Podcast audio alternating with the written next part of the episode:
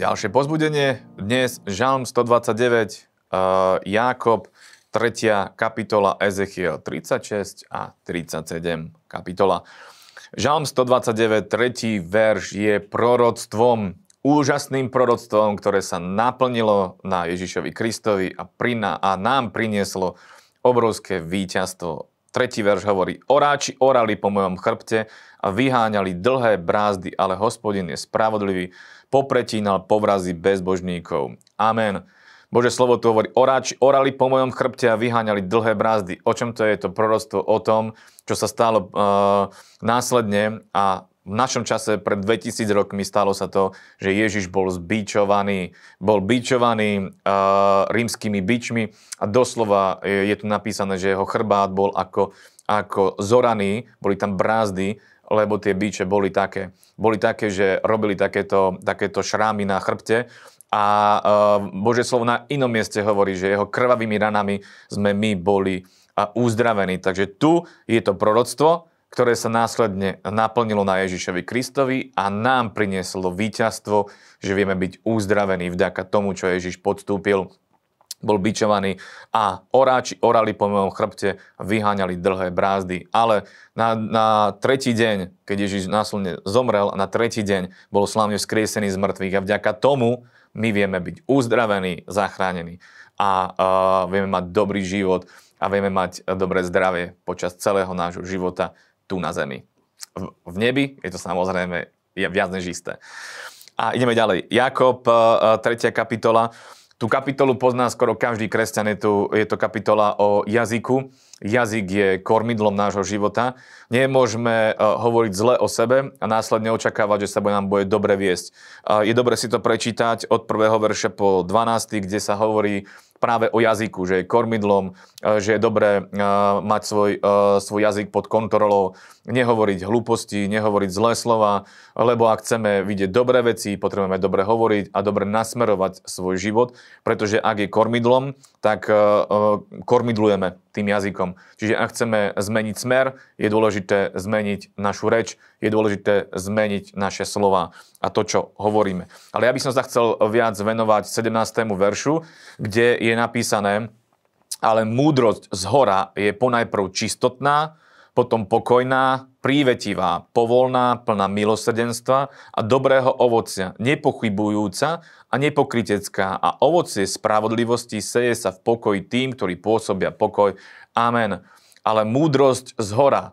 Je to veľmi dôležité na rozhodovanie. Keď sa aj modlím a chcem vedenie od Boha, je, je dobré, keď človek počúva a keď počuje Boží hlas, keď Boh ku nemu prehovorí, tak my vieme rozlíšiť aj na základe práve tejto múdrosti, ktorá je múdrosť hora, prináša určité, určité ovocie to má. Áno, tá múdrosť má určité ovocie, keď tak poviem. Najprv je čistotná, potom pokojná. Múdrosť z hora prináša pokoj. Ako náhle my počujeme, alebo teda dostaneme slovo od Boha, prináša toto slovo od Boha, prináša do nášho srdca pokoj a je to veľkým ukazovateľom toho, e, či to Boh ku nám hovorí, alebo kto ku nám hovorí. Je dôležité, aby sme to vedeli rozlíšiť. Vieme to rozlíšiť na základe práve týchto vecí. Pokoja prívetí vám, povolná, plná milosrdenstva a dobrého ovocia, nepochybujúca a nepokritecká.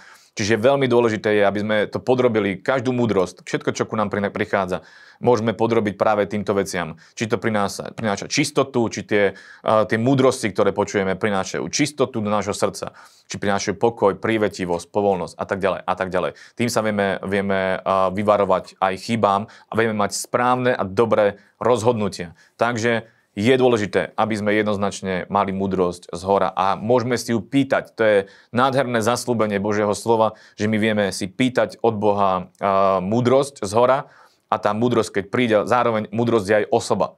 Takže keď prichádza Boží syn, ktorý je múdrosťou a skrze Svetého Ducha táto múdrosť prichádza do nášho života, tak e, prináša práve tieto, tieto veci čistotu, pokoj a tak ďalej a tak ďalej a tak ďalej.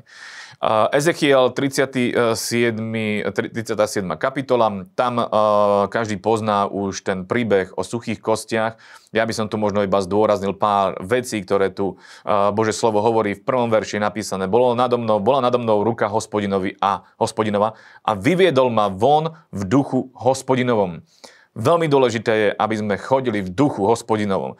Keď budeme chodiť v duchu hospodinovom, stane sa následne to, čo aj sa stalo Ezechielovi, lebo uh, duch Boží, Boh hovoril ku, ku Ezechielovi a hovorí mu, budem teda čítať, čítať ďalej.